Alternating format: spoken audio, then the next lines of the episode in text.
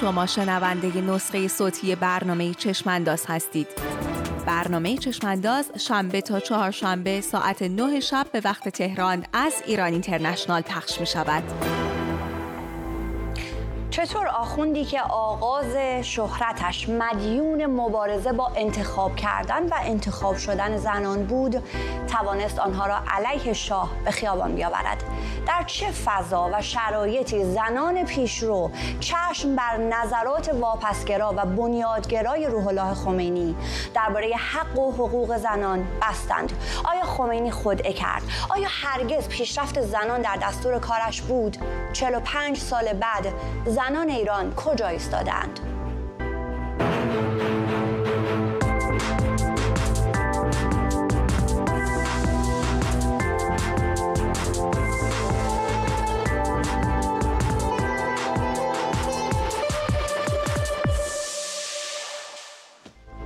به چشمانداز خوش آمدید. من سمیرا قرایی هستم. 11 آذر سال 1341 16 سال قبل از آنکه پایش دوباره به ایران برسد گفته بود زنها در هر اداره که وارد شوند آن اداره فلج می شود روح الله خمینی بزرگترین وظیفه زن را کوشش در انجام وظایف شوهرداری و تربیت صحیح و اسلامی فرزندان می دانست و نخستین مخالفت های علنی و آتشینش با شاه را. از جمله بر پایه مخالفت با اعطای حق رأی به زنان یا حق انتخاب شدن زنان از طریق رأی مردم بنیان گذاشت. او حضور اجتماعی زنان را معادل فحشا می‌دانست. تا روزهای اقامت در پاریس در یکی از همان روزهایی که نزدیکانش سعی داشتند از او چهره دموکراتیک بسازند گفت اسلام هیچگاه مخالف آزادی زنان نبوده او زن را مساوی مرد دانست و گفت زن مانند مرد آزاد است که سرنوشت و فعالیت خود را انتخاب کند منظورش از کلماتی مانند آزادی و ترقی چه بود؟ آیا خودعه و مردم فریبی می کرد؟ هرچه بود میراسش چیزی جز سرکوب و تحقیر و تبعیض جنسیتی نبود. در چشمانداز امشب و در آستانه سالگرد رخدادهای 22 بهمن سال 57 می‌پرسیم چگونه افکار واپسگرایانه روح الله خمینی و سایر اسلامگرایان توانست کشوری را که در زمینه آزادی های اجتماعی رو به توسعه بود تا این حد به عقب برگرداند؟ در این چشمانداز سه مهمان من را همراهی می‌کنند هما سرشار روزنامه نگار نوشابه امیری روزنامه نگار و نیر توحیدی استاد دانشگاه ایالتی کالیفرنیا. سلام می‌کنم به هر سه شما خانم ها خوش آمدید به برنامه امروز چشم انداز خانم سرشار شنیدید مقدمه رو؟ میشه آیا به نظر شما از یک خود صحبت کرد؟ اگر آرا و تفکرات روح الله خمینی رو مشخصا حالا از ابتدای دهه چهل شمسی در نظر بگیرید تا پنجاب و هفت شما شاهد یک فریب و یک خودعی هستید؟ این کلمه خدا رو خود خمینی به کار برد در توجیه کارهایی که می‌کرد و نهایتا کسانی که باورمند مذهبی هستن و تعصب دارن نسبت به مذهب اونم مثل مذهب ابراهیمی اسلام یهودیت و مسیحیت هر نوع وسیله یا دستاویزی رو که پیدا می‌کنن برای اینکه کاری رو که می‌خوام کنن و ستیزی رو که با زن دارن به ویژه در همه ستا این ستا مذهب با توجیه خودشون رو با خودعه یا با فتوا یا با کلمات دیگری اعلام می‌کنن ولی در واقعیتش اینه که در بطن این مذاهب و در وجود کسانی که بهش باورمند هستند و روحانیونی که اونها رو ترویج و تشویق می‌کنن حتما این مسئله وجود داره و این هر نوع تغییر دیگری که در این زمینه بدن تغییر رویه بدن تغییر حرف بدن تغییر عقیدهشون رو بدن فقط برای فریب مردم. هیچ مورد دیگه وجود نداره. بسیار خانم امیری شما چطور؟ شما آیا فکر می‌کنید که این خودعه رو روح الله خمینی برای کسب قدرت انجام داد؟ یعنی از سر اون اتشی که داشت برای رسیدن به قدرت برای کنار زدن محمد رضا شاه پهلوی تصمیم گرفت که چنین فریب به افکار عمومی رو نه فقط زنان رو؟ بله قطعا. البته بعدها آمدن گفتن که کلمه خودعه رو خمینی خودش به کار نبرده ولی گفته. ولی مهم نیست که مهم اینه که ما در عمل اینو دیدیم. و همینطور یادمون باشه که در اسلام چیزی وجود داره به نام تقیه. شما می‌تونید که هر چیز رو که می‌خواید در جهت اهدافتون پنهان کنید و جور دیگه ای بنا کنید. کاری که خمینی در طول این سالها کرد و پیش از اون و گرد آوردن آدم های مختلف پیش خودش در واقع اگر خود نبود هیچ چیز دیگه نمیشه اسم گذاشت. یعنی یک آدمی رو که به مقاصد دیگه ای دور هم جمع شده بودن اینها رو به ترتیب کشون به اون سم که راهی جز این که کنار آقای خمینی بیستن و در واقع یک عکس یادگاری بگیرن و آقای خمینی این عکس یادگاری رو با های مختلف از چپ و ملی گرفته تا بقیه به دنیا نفروشه به عنوان یک حرکت جمعی و حرکت ملی. اگر اسمش خود نداریم فکر می‌کنم کلمه دیگه برش پیدا کنیم. بسیار خب خانم توحیدی این عکس یادگاری که خانم امیری بهش اشاره می‌کنه در صفبندی که وجود داره مقابل محمد رضا شاه پهلوی افرادی که حالا تجددخواه هستن تحولخواه هستن افراد لیبرال در این صفبندی کنار اسلامگرایان و بنیادگرایان افرادی با اندیشه های محافظ کار قرار گرفتن. نکته در رابطه با بحث زنان اینه که زنان پیشرو ایران که در اون زمان هم به هر حال تعدادشون کم نبود دستاوردهاشون هم کم نبود. اینها چگونه پذیرفتند؟ یک شخصیتی مثل روح الله خمینی رو که به حال از یک دهه قبل از اون آرا و نظارتش رجوع به زنان روشن بود. بله. با سلام خدمت همگی. ببینید فقط زنها که گول نخوردن یا فریب این خودعه رو فقط زنها نبودند. بقیه هم خیلی ها خوشباوری کردن یا با تردید با نگرانی جلو رفتن. البته زنان رو و خیلی ها رو نمی‌تونیم بگیم خمینی کشون تو خیابون. خمینی سوار یه موج شد. یعنی بسیار سیاستمدار زیرکی بود. بسیار بدون صداقت یعنی تیپیکال سیاستمدارین که خوده می‌کنن واقعا خیلی هاشون این کارو می‌کنن. و خب اینا به قول خانم امیری از تقیه ابزار تقیه استفاده می‌کرد که بگه الان وقتشه که من اینطوری حرف بزنم. کما که بعدا توجیه کردن. گفتن اگر خمینی مخالفت کرد با حق رأی برای زنان و مشارکت سیاسی زنان این به خاطر اون دوره اون نظام تاقوت بود. در نظام اسلامی زنان اصلا وظیفه شرعیشونه تکلیف شرعیشونه که مشارکت کنن رأی بدن و امثال اینا. بنابراین ولی اینکه لیبرال ها و زنان چطوری باور کردن واقعیت اینه که از همون اول خیلی از زنانه که آگاهی داشتن تحصیلات داشتن حرفمند بودن نگران بودن. و اینها به دستور خمینی نیومده بودن تو خیابون. اینها خودشون به دلایل دیگری برای خواست دموکراسی برای نمی‌دونم مبارزه با امپریالیسم حالا با افکار و سیستم ارزشی که خودشون داشتن. و به تدریج وقتی که می اومدن بقی در تظاهرات زنان هجاب دست زنان می‌دادن روسری و چادر می‌دادن و خواهش می‌کردن که سرتون کنین که اتحاد حفظ بشه. نگران می‌شدن. بعضیشون تسلیم شدن. یعنی جو انقلابی به تدریج جوری شد که حتی بعضی زنانی مثل هماناتق اومدن گفتن ما به خاطر مبارزه با امپریالیسم حالا هجاب هم سرمون می‌کنیم مهم نیست اصلا. یعنی این نایوته به این بسیار ساده گرایی و خوشباوری متاسفانه خیلی ها رو گرفت. و ضمنا اون لیبرال که پلوش میشستن اونها هم خیلی مقصرن که در این بازی شرکت کردن. حتی گاهی ترجمه های حرفای خمینی رو جوری ارائه دادن که مطبوعات فکر کنن که ایشون خیلی حرفای دموکراتیک می‌زنه. و اینا هم تاثیر داشت دیگه در گول زدن. ممنونم خانم تویدی خانم سرشار شما تا چند ماه قبل از انقلاب در روزنامه کیهان کار می‌کردید؟ اگر که از تجربیات شخصی خودتون برای ما بگید چه فضایی وجود داشت؟ زنها اون زمان به حال خانم تویدی به این اشاره کردن که بسیاری از این زنها حالا مثلا می‌خواستن که ضد امپریالیسم یک فعالیت های انجام بدن. ولی در همان حال داریم می‌بینیم که همین صحبت های خانم ناطق هست دیگه. میگه ما برای مبارزه با امپریالیسم امپریالیسم حتی حاضریم که روسری هم سر بکنیم. سیمین دانشور میگه برای رفتن شاه من این لوچک رو سر می‌کنم. می‌بینیم که صرفا مسئلهشون ضد امپریالیسم بودن یا نبودن دیگه به اون نمیمونه و فراتر میره و روسری رو میپذیرند. شما چه حال و هوایی در اون زمان در بین زنان جامعه می‌دیدید؟ به نظر من یک هیستری جمعی یا یک هیجان جمعی همه رو اون موقع گرفته بود که به ندرت کسی رو می‌دیدید که بخواد یا بتونه در اون فضا اعلام مخالفت بکنه و یا این همراه نشه باهاشون.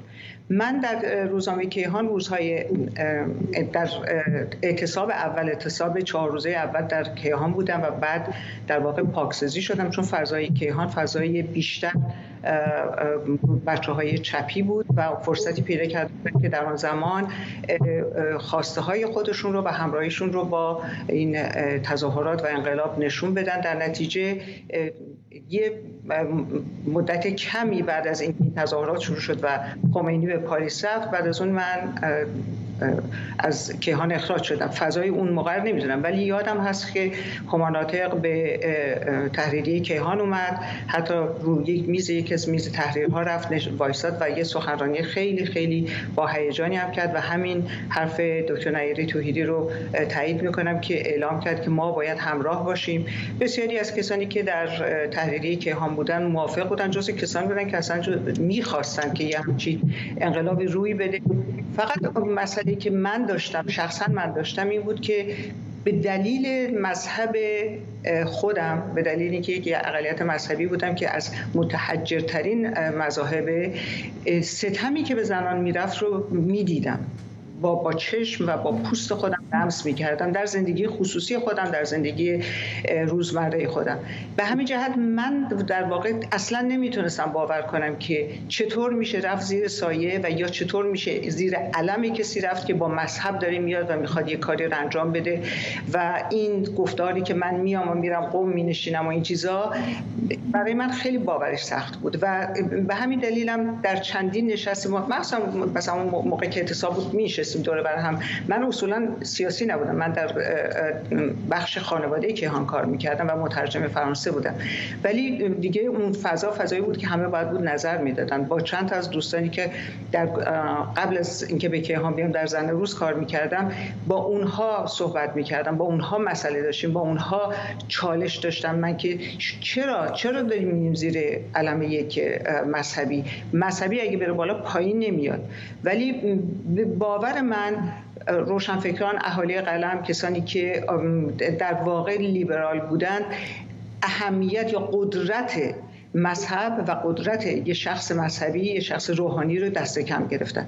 فکرشون این ما این رو به عنوان یک سمبل برای خودمون نگه میداریم. موقعی که اومد ما می‌دونیم اونو میذاریمش کنار و کار رو خودمون ادامه میدیم که واقعیتش این بود که نشد. نشد. خانم سرشار اشاره می‌کنیم به بحث خانواده که میگید سیاسی نیست. اتفاقا خمینی خیلی بحث خانواده رو به نظر می‌رسه که سیاسی کرده بود. 15 روز بعد از 22 بهمن لایحه خانواده رو که واقعا زنان پیشرو ایران به خون دل تونسته بودن تصویب بکنند اون رو ملغا اعلام می‌کنه. خانم امیری شما هم روزنامه نگار بودید مثل خانم سرشار. با این تفاوت که حالا خانم سرشار اشاره می‌کنن به مذهب متفاوت خودش و شاید به خاطر اون تربیتی که داشته و اون جهانبینی متفاوتی که داشته متوجه یک مسائلی بوده. شما چطور؟ شما چگونه می‌دیدید اون فضا رو؟ ببینید خب من من از یک طبقه متوسط میام طبقه متوسط دوران شاه. ما یعنی خودم شخصا رو دارم میگم ما خیلی وابستگی سیاسی یا ایدئولوژیک نداشتیم دور همه داشتن. ضمن اون که من واقعا همه می‌دونن که آرزو این بود که اوریانا فالاچی بشه. و روزنامه نگار شدن برای موضوع اصلی بود.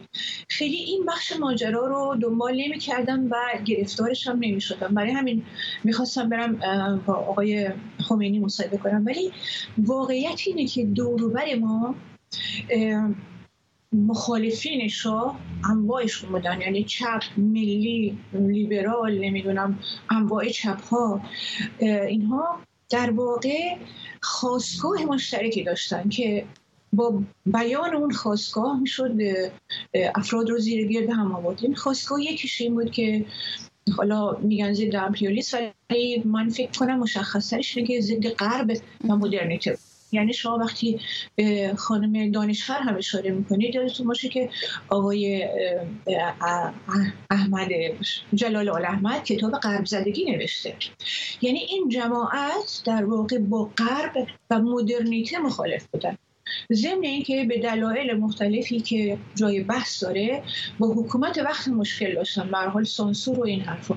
خب این جایگاه مشترک این افراد رو دور هم جمع آورد و در عین حال جمهوری هنوز تشکیل نشده اسلامی هنوز همون موقع شروع کرده بود به زمین چینی. یعنی شما فکر کنید که مذاکراتشون با غرب از قبل شروع شده بود شورای انقلاب تشکیل داده بودن. خودشون دقیقا می‌دونستن که می‌خوان به کجا برن. و خب طبیعتا به همونجا هم رفتن و تونستن با انواع خودها در واقع دور جمع کنن. این بله. خانم امیری به مصاحبتون اشاره می‌کنید با روح الله خمینی که خب زیاد هم شنیده شده. شما میگید که من همین که من رو پذیرفتید نشون دهنده ترقی مترقی بودن این نهضت هست که خمینی میگه این که شما رو پذیرفتم من شما رو نپذیرفتم. فکر می‌کنم خیلی ها شنیدن. و میگه که ترقی به این چیزها نیست. به اینکه مثلا من شما رو بپذیرم این نشون دهنده ترقی نیست. حالا ترقی برمیگرده برمیگرده به نفسانیات که چگونه شما اینها رو پاک و پالوده بکنید. در اون لحظه هایی که اینها رو به شما می‌گفت شما متوجه بودید که چی داره به شما میگه؟ اون حال و هوای انقلاب و اینها آیا مسئولی بود بر شما؟ آیا متوجه بودید که خمینی داره چی میگه؟ که الان ما می‌فهمیم. اون موقع شما چگونه می‌دیدید؟ هر چیز رو در ظرف زمان خودش باید دید دیگه. اون موقع من از ایران آمده بودم. همراه دایوش فروهر و همسرش که بعد کارداریدشون کردن. خب اونا آدم های کاملا ملی بودن. مردم هم در خیابون دیده بودن. ولی البته در همون دوران هم وقتی که ما هنوز نرفته بودیم پاریس آدمایی بودن که توی خیابون اذیت می‌کردن. اون سوال من در واقع از اینجا شروع شد اون نهضت مترقی رو من نمی‌دونم چطوری اون تو فضای دهشتناک گفتن ولی در واقع از اینجا شروع میشه که چون در ایران دارن این کارها رو می‌کنن این کارها برای بدنام کردن این نهزته و خب ایشون اون جواب بسیار تند و تحقیرآمیز میدن. اونی که من متوجه شدم از همون لحظه منو کشون به اینجا که از ایشون سوال کنم درباره هجاب چون من به هجاب نشسته بودم. و درباره این سوال کنم که آیا ما زیر نعلین استبداد میریم؟ آیا اندیشمندان در کشور ما دیگر اندیشان حق آزادی نظر دارن که عصبانی شد خیلی. و بلند شد. من اولین تهدید زندگیمو در اون شنیدم که انگوشش رو کرد به سمت من و گفت اگر یک کلمه از این مصاحبه این طرف اون طرف بشه خودتون می‌دونید که این مصاحبه بدون ویراستاری چاپ شده. من در همون لحظه اینو دیدم و به اضافه این کسانی که در اتاق بودند هرچه طولانی شد به این بگین که قطع کنم حتما. بگین خانم امیر این تجربتون از اطرافیان آقای خمینی با خود شما به عنوان زن روزنامه نگار؟ ببینید اولش اینه که شما وارد جایی میشید که یک عده رو زمین نشستن. خب ما عادت نداشتیم روی زمین بشینیم.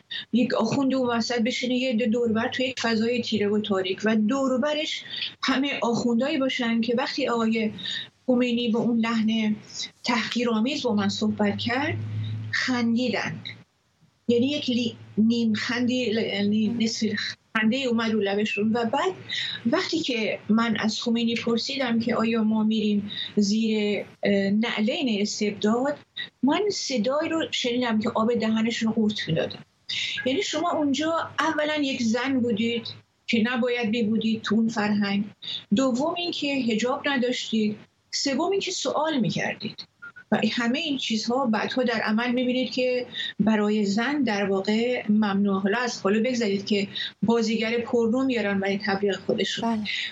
اطرافیانشون هم همینطور بودن که اونها هم هر کدوم شاید با خیالات خودشون اومده بودن اما هر کسی از زن خودش شیار شده بود با این ماجرا. فکر می‌کردن حالا خمینی میره قوم اونا حکومت رو به دست بگیرن من خیلی یادم میاد که آقای بنیس قطفزاده وقتی منو در پاریس می‌دیدن به من می‌گفتن خانم امیری. وقتی منو در نوفل و می‌دیدن به من می‌گفتن خواهر. که من یه بار بهشون گفتم که زمن ما ترس که خانم تو را خطاب کنم. از او بترس که همشیره خطاب کنن. برای اینکه اینا داشتن کاملا نقش بازی کردن هر کدوم با یک زنی آمده بودن و آخر بعد همشون که دیده که چی شد. بسیار خوب. خانم تویدی خانم امیری به حالا مصاحبه ها با روح الله خمینی اشاره کردن. مصاحبه خانم فالاچی هست با روح الله خمینی. چند ماه بعد از 22 بهمن 57 انجام شده. آخر این سوالی که فالاچی از خمینی می‌پرسه و خمینی میگه که در انتهاش میگه من دیگه بلند میشم و مصاحبه رو ترک می‌کنه به بحث چادر و زنان برمیگرده. تا اونجا که من دیدم این تنها سوالیه که به بحث زنان برمیگرده در مصاحبه خانم فالاچی با روح الله خمینی و خانم فالاچی میگه که این چادر چیه؟ این زنها در انقلاب شرکت کردن کشته دادن زندان رفتن مبارزه کردن. حالا چرا بعد برن زیر چادر خودشون رو مخفی بکنن؟ جواب روح الله خمینی اینه که میگه این یک اختیاری است برای آنها. خودشان اختیار کردند. شما چه حقی دارید که اختیار رو از دستشان بگیرید؟ ما اعلام می‌کنیم به زنها که هر کس چادر می‌خواهد یا هر کس پوشش اسلامی بیاید بیرون از 35 میلیون جمعیت ما. 33 میلیونش بیرون میآید. شما چه حقی دارید که جلو اینها را بگیرید؟ این رسما میشه آیا دروغگویی نامید؟ این حرفا برای شما چه معنایی داره؟ اتفاقا وقتی خانم امیری صحبت می‌کردن من یاد فالاچی و مصاحبه اون و اون عکساش البته خب من دیدم. خود عکسا نشون می‌داد که خمینی با چه حالت ناراحت و چندشی به این زن نگاه می‌کنه. به خصوص که خیلی هم اون جرأت کرده بود که رفته بود جلو نشسته بود و تو چشمش نگاه می‌کرد. و خب این برای یک آخوند خیلی چالشگران است که یک زن اینطوری چالشش کنه. و همون عکس اینا همه واقعا گویای این بود که ما باید چه آینده ای رو منتظر باشیم. اتفاقا منم مثل خانم سرشار یک به خاطر سابقه خانوادگیم زندگی و چالش ها و قید هایی که دو روحانی یعنی دو تا پدر بزرگام که هر دو آخوند بودن. در برای علیه درس خوندن من علیه هجاب بیهجابی من ایجاد می‌کردن باعث شده بود که و, و روشن بینی پدرم که خودش هم قرار بود آخوند بشه ولی توقیان کرد و لباسش رو در آورده بود و پدرش آقش کرده بود به اصطلاح.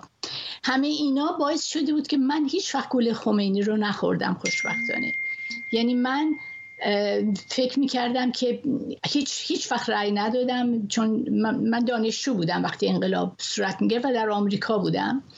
منتها جز اون دانشجوانی بودم که خیلی دلم ضد دیکتاتوری بودم و لیبرال بودم به گرایش خب چپی هم داشتم و می‌خواستم که در ایران یه حکومتی دموکراتیک داشته باشیم.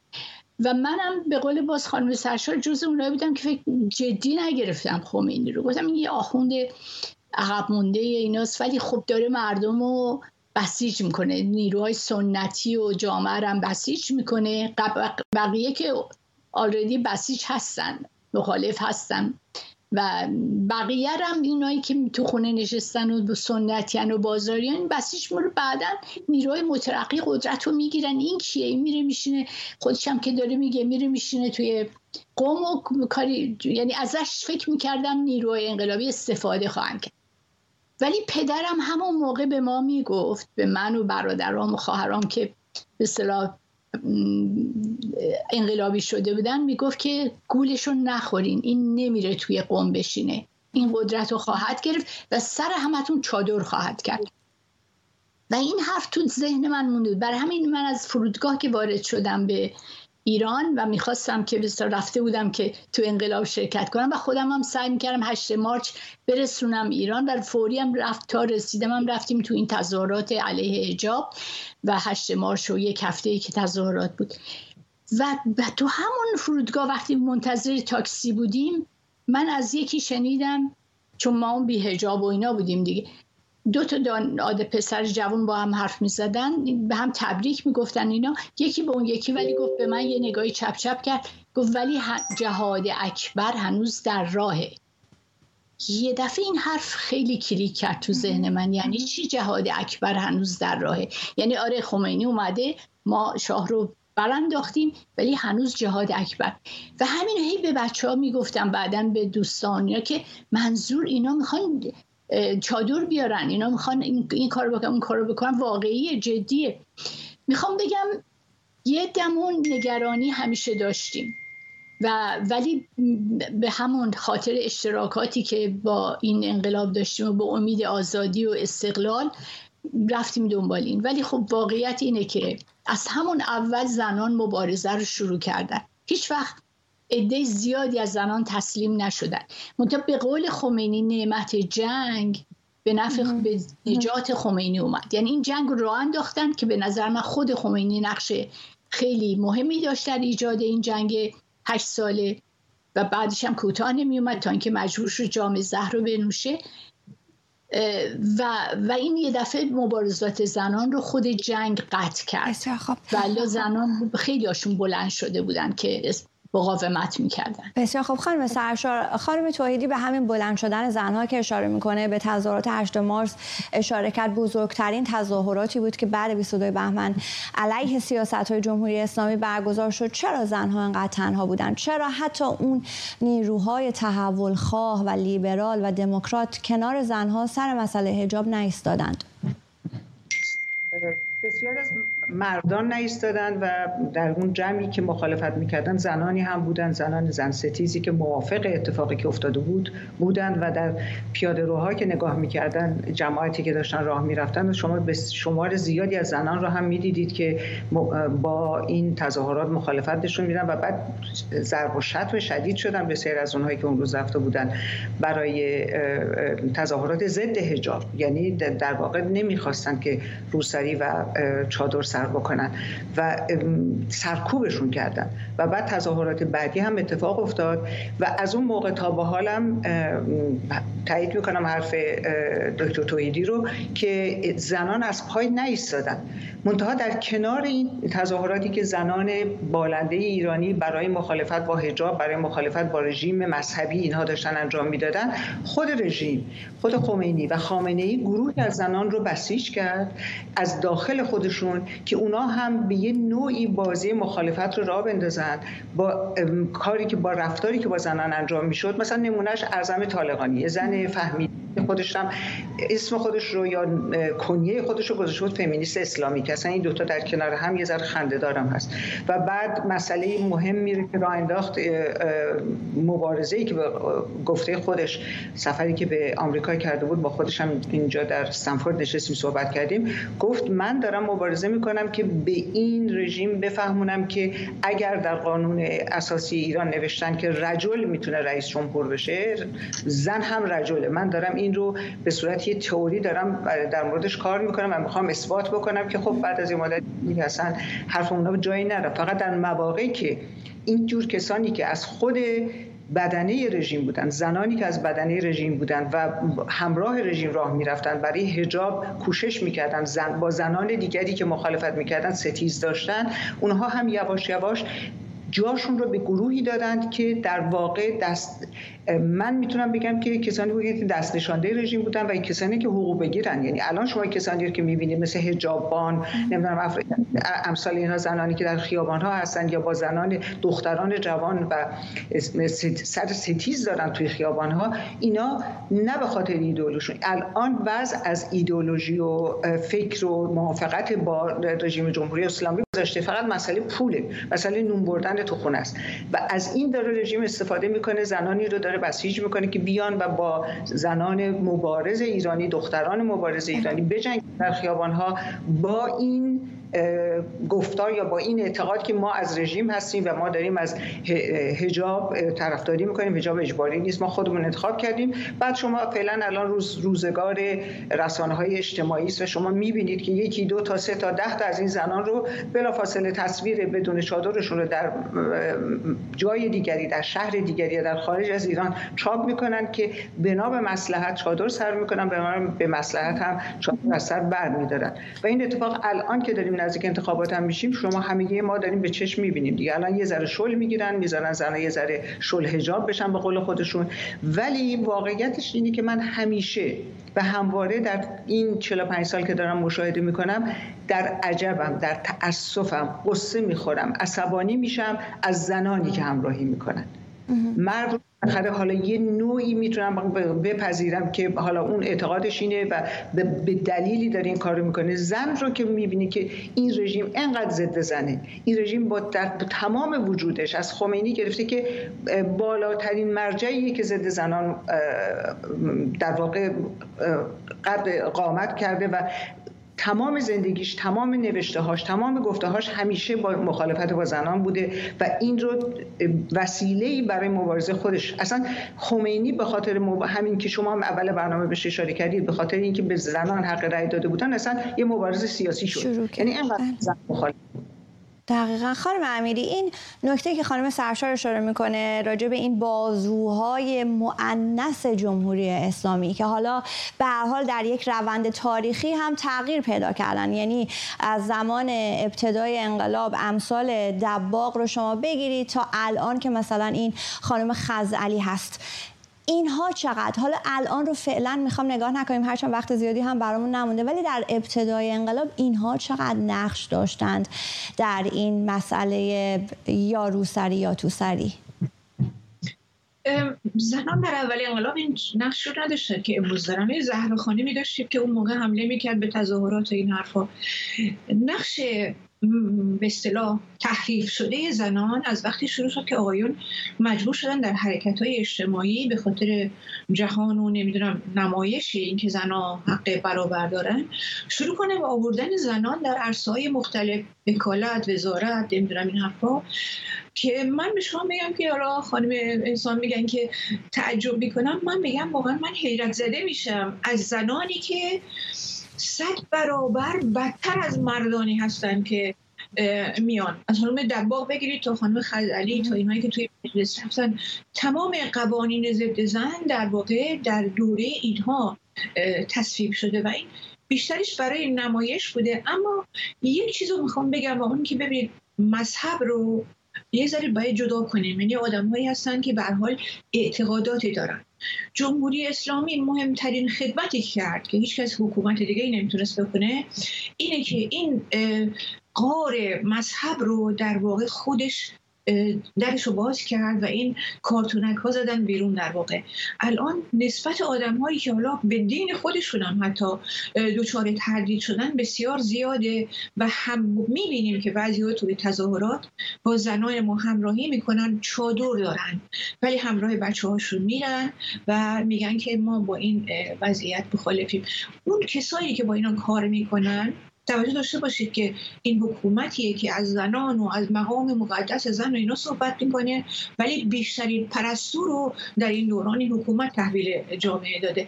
اون کسانی که همکاری می‌کنن به قول خانم سرشار یا وابستن دونشون از حکومت و در خدمت حکومتن به دیگه. اون بقیه ای که دید خودشون دارن به نظرم تعداد زیادشون برگشتن و این نقش مهم جمهوری اسلامی در طول این سالها بسیار خوب. خانم تویدی این یه مقدار هم راجع به زنان قبل از 57 که پیشرو بودن صحبت بکنیم که بعد بریم بپردازیم به بحث زن زندگی آزادی این که الان کجا ایستادیم.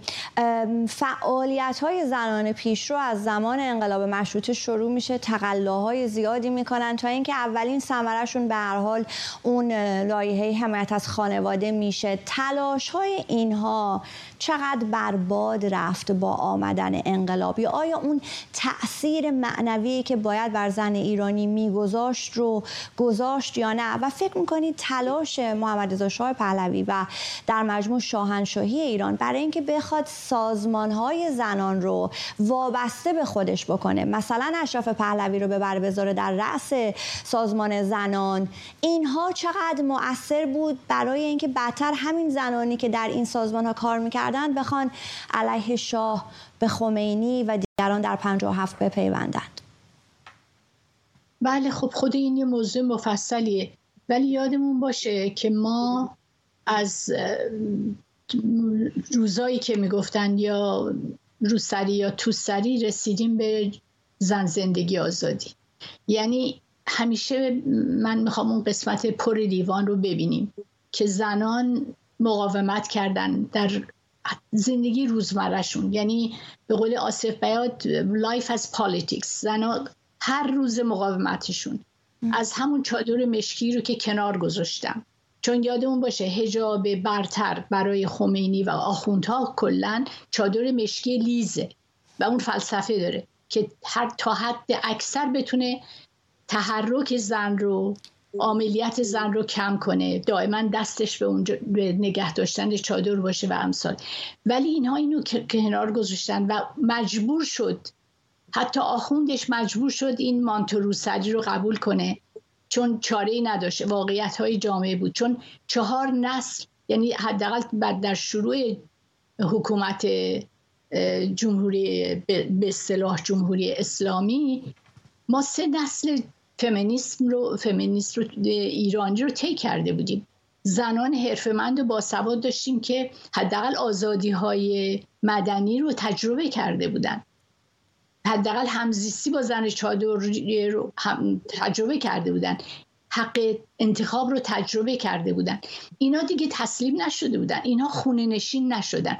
تمام تلاش رژیم که شروع کردن زنان رو اخراج کردن از ادارات و از زنان قاضی رو کنار گذاشتن. یا تو باشه قانون حمایت از خانواده رو خمینی قبل از حتی سقوط رفراندوم و سقوط.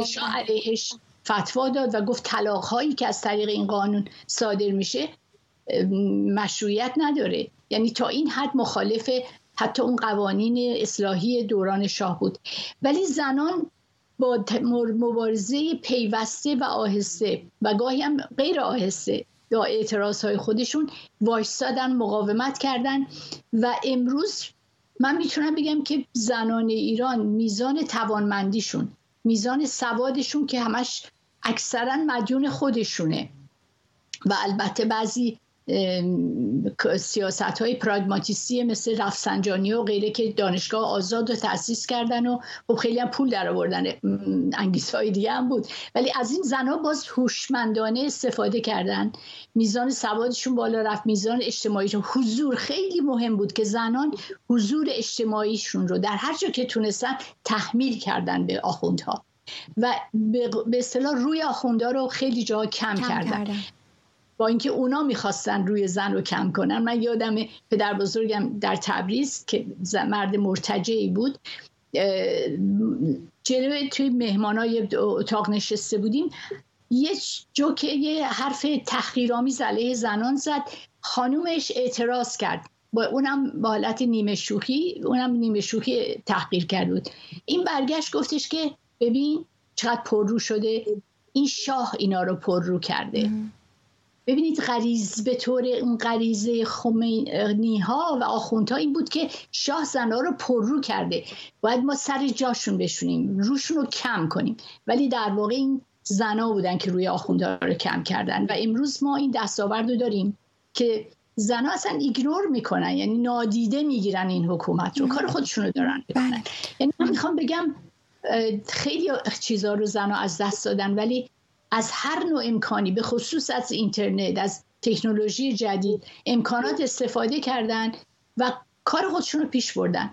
خیلی سخت خیلی هزینه دادن کشتی دادن حتی مثل ژینا محسا امینی ولی نه از پا نشستن. و ما امروز در مقایسه با کشورهای همسایه وضع بدتری نداره زنان ما. از لحاظ میزان آگاهی و میزان حضور و مشارکت اجتماعی بسیار خب خانم سرشار خانم توحیدی به این نکته اشاره می‌کنه که شاه زنها رو پرو کرده بود. عباس میلانی یک نقل قولی داره. میگه در زمانی که انقلاب داشت اوج می‌گرفت محمد رضا شاه پهلوی از خانم افخمی می‌پرسه که چرا زنها چرا زنها به من پشت کردند؟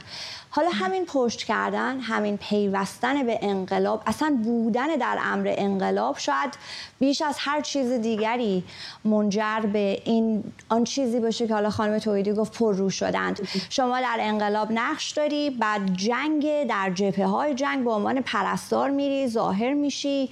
همه اینها به هر حال عملیت سیاسی زن رو تقویت کرد. خمینی چه می‌خواست چه نمی‌خواست این اتفاق افتاد. و در نهایت هم زن زندگی آزادی چقدر پیوستگی شما می‌بینید بین این اتفاقات؟ علت این که در دوران قبل از انقلاب زنان اونطوری که باید بود وای نستدن برای حق و حقوقشون و طرف انقلاب رفتن به نظر من این بود که در تمام این گفتمان هایی که وجود داشت گفتمان های روشنفکری یا پیشرو صحبت از این بود که تا برای حقت خودت زحمت نکشی تا خودت نجنگی ارزش برات نداره. و این کار این این یک نوع پایه‌ای بود برای مخالفت با کارهایی که خاندان پهلوی می‌کردن و رژیم حتی رضا و خودشا برداشتن حجاب از سر توسط رضا شاه را هم بسیاری باش مخالفت می‌کردن. برای اینکه می‌گفتن خود زنا باید بود برای حقوق خودشون بجنگن. تفاوتی که من الان می‌بینم اینه که واقعا توی این 45 سال بعد از انقلاب اسلامی خود زنها هستند که با وجودی که رژیم مقابلشون ایستاده اینا دارن برای حق و حقوق خودشون میجنگن. در دوران قبل در دوران گذشته در دوران پهلوی زنها حالت یه مقداری ایستا داشتن یه پسیو بودن. چیزی بهشون داده می‌شد و می‌رفتن تو مجلس می‌رفتن حق رأی بهشون داد حق انتخاب شدن بهشون داده شد. ولی قدرش رو به این دلیل ندونستند که خودشون براش کوشش نکرده بودن. الان هر گامی که برداشته میشه برای زنان هر پیشرفتی که زنان می‌کنن دانشگاه رو روشون میبندن. رشته های مختلف روشون میبندن. به یه نوعی با مکاتبه های دانشگاه های مکاتبه میرن اون درس می‌خونن. در ادارات می‌خوان اینا رو کنار بذارن. موفق نمیشن این کار رو بکنن برای حضورشون در صحنه سیاسی و در صحنه اجتماعی مملکت رو می‌خوان جلوش بگیرن و زنها با فداکاری با از خودگذشتگی با قدرت با تصمیم خیلی قوی می جنگن که اونها رو به دست بیارن. تا یک به یک گام به گام دارن اینها رو به دست بیارن. و این در واقع یه نوعی توجیه اون هستش که تا برای حق خودت نجنگی قدرش هم نمی‌دونی و به دستم نمیاریش. یا اگه بهت دادن خیلی زود و بدون فکر اون از دست از دست میدی. خانم امیری شما هم بگید این امتداد و به هم پیوستگی این حرکت ها رو افزایش عملیات سیاسی زن رو چگونه می‌بینید؟ فقط کوتاه لطفا. کاملا موافقم. با خانم سرشار. یک عاملی بود عامل مذهب که بازارده بود. نقش وقتی خون محله می‌گفت نرید مدرسه بچه ها نمی‌رفتن. ولی بعد از انقلاب انگار که نیروی زنان از این بطری خارج شد و دیگه نتونستن این زنان رو به بطری برگردونن. زنانی که باید در زندگی مشترکشون مشارکت می‌کردن. تصور کنید نیمی از جامعه با این وضع اقتصادی و جنگ و تمام اینها باید یک نقش مشترکی بازی می‌کردن و این نقش رو به تدریج یاد گرفتن که از آن خودش کنن و در قبال اون هم حق خودشون رو بخوان. بسیار عالی. خانم تویدی اگر شما هم در حد سی ثانیه بتونید راجع به عملیت سیاسی زنان بگید. بله درست تمام نکاتی که هر دو دوست عزیزمون گفتن رو موافقم باهاش. واقعیت اینه که حق به دست آوردنیه. و وقتی که بیان اعطا کنن به عنوان یک هدیه البته برای همون حق رأی و اینام زنها مبارزه کرده و اینطوری نبود که شاه یه دفعه از خواب بیدار شده و گفتش که حالا بیایم به زن رو رأی بدیم. همون رو هم تلاش کرده بودن. ولی متاسفانه چون تشکیلات زنان رو از بین بردن تشکیلات مستقل رو و همه چی به دولت وابسته شد یا حداقل اینطوری دیده می‌شد عملیاتشون کم شد و پسیو شدن. بسیار خوب خیلی ممنونم. خانم تویدی این جمله آخرتون خیلی کوتاه جواب دادید به سوال من راجع به عملکرد دولت قبلی. متشکرم از هر سه نفر شما هما سرشار نوشابه امیری و نیر توحیدی که در این بحث شرکت کردید. و ممنونم از شما بینندگان تلویزیون ایران اینترنشنال که پای بحث امشب ما نشستید. تا یک شنبه شب.